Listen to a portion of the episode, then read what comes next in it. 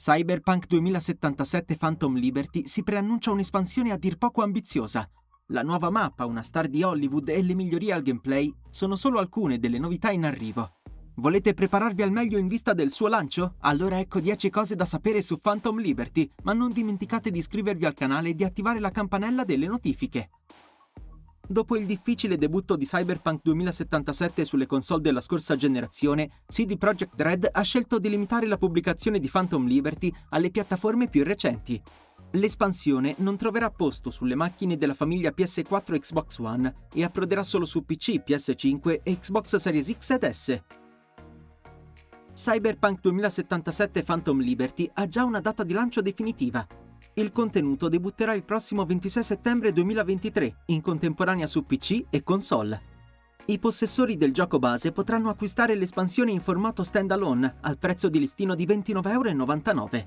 Chi invece vuole approfittare di Phantom Liberty per esplorare Night City per la prima volta ha l'occasione per farlo. Come? C'è un apposito bundle che contiene Cyberpunk 2077 e Phantom Liberty, il cui prezzo varia a seconda della piattaforma di destinazione e delle offerte in corso. Phantom Liberty introduce un'inedita campagna single player, con un arco narrativo completamente nuovo all'interno di Cyberpunk 2077. L'avventura si presenta quasi come una spy story e chiamerà V a impegnarsi in un'operazione di spionaggio per salvare la vita alla presidente dei nuovi Stati Uniti d'America. In seguito a un assalto armato, il velivolo che trasportava la leader, battezzato Space Force One, è infatti precipitato nel distretto di Dogtown, un'area particolarmente pericolosa di Night City. Alle prese con le alte sfere della politica in città, V condurrà un'indagine che coinvolgerà la misteriosa figura di Solomon Reed. In Phantom Liberty i giocatori potranno incontrare Solomon Reed, interpretato dalla star di Hollywood Idris Elba. Il celebre attore vestirà i panni di un agente dormiente, un tempo responsabile delle attività di spionaggio condotte nell'intera Night City.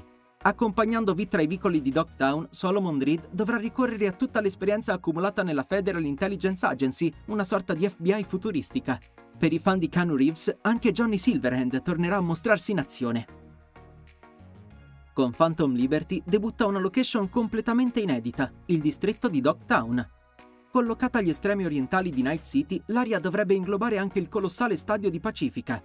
Precedentemente conosciuta come Combat Zone, Dogtown è al di fuori di ogni controllo da parte delle forze di polizia o del governo. A mantenere l'ordine è invece il colonnello Kart, una sorta di signore della guerra che si è proclamato leader di Dogtown. Ed è proprio sotto il giogo dell'uomo che sono destinati a finire gli esuli di Night City. In cerca di una vita migliore, centinaia di disperati lasciano ogni giorno la metropoli per fare il proprio ingresso a Dogtown. Purtroppo però finiscono semplicemente per scambiare l'oppressione delle corporazioni con la legge brutale del colonnello. E proprio il colonnello Kurt Hansen è a capo di una nuova fazione di Cyberpunk 2077, i Barghest. Dopo aver rivendicato per sé il territorio di Dogtown nel corso della guerra di unificazione, l'ex militare ha radunato un folto gruppo di sostenitori.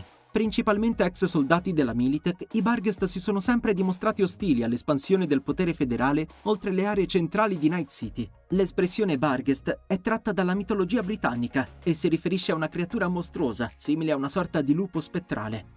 I fan di CD Projekt Red potrebbero averci già avuto a che fare, alcuni esemplari di Barghest erano infatti avversari di Geralt in The Witcher 3 Wild Hunt.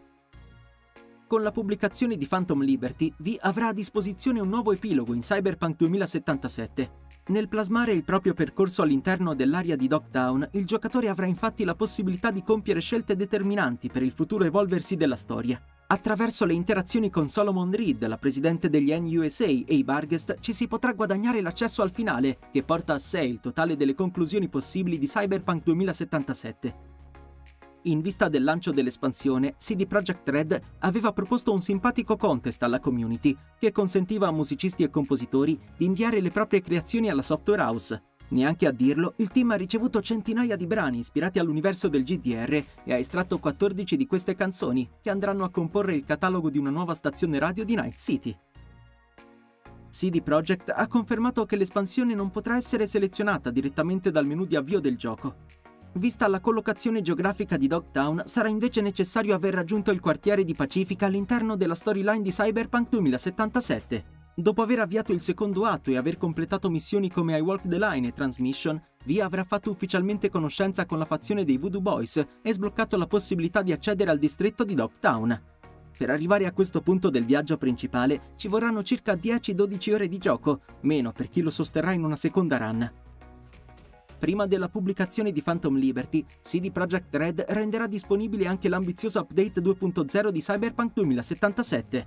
La patch gratuita mira a rendere più sfaccettato il combat system del GDR, tramite un ampio processo di rinnovamento degli alberi delle abilità di Cyberpunk 2077. Citiamo la revisione del funzionamento dei cyberware, così come le migliorie alla struttura degli skill tree e all'interfaccia utente. Non mancano poi le modifiche apportate all'IA nelle fasi di combattimento e un nuovo sistema di polizia. Al quadro si vanno ad aggiungere la possibilità di condurre scontri a bordo di veicoli e veri e propri inseguimenti. Oltre al quartiere, storia e personaggi nuovi di zecca, Phantom Liberty porterà con sé ulteriori sorprese.